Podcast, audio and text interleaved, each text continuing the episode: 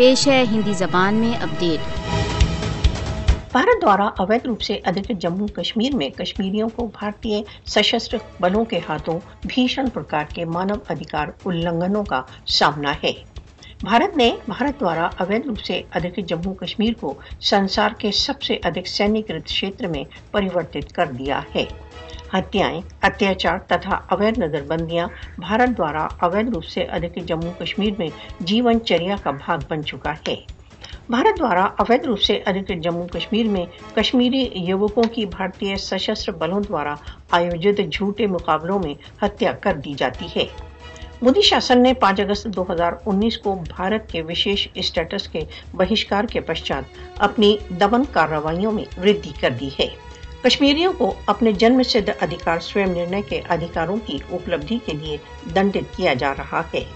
بھارت دوارا اویدھ روپ سے ادھکت جموں کشمیر میں مانو ادھیکار النگھنوں کا پرتیکش کارن دشکوں سے چلا آ رہا کشمیر کا انرنیت وواد ہے۔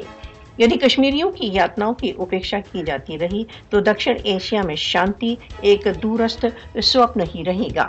بھارت دوارا اویدھ روپ سے ادھکت جموں کشمیر میں کیے جا رہے بھیشن مانو ادھیکار النگھنوں کو آگے بڑھ کر بند کرنے کے لیے ساروبھومک سمدائے کرتویہ بدھ ہے بھارت کو بھارت دوارا اویدھ روپ سے ادھکت جموں کشمیر میں کیے جا رہے بھیشن مانو ادھیکار النگھنوں کے لیے اتردائی ٹھہرایا جانا چاہیے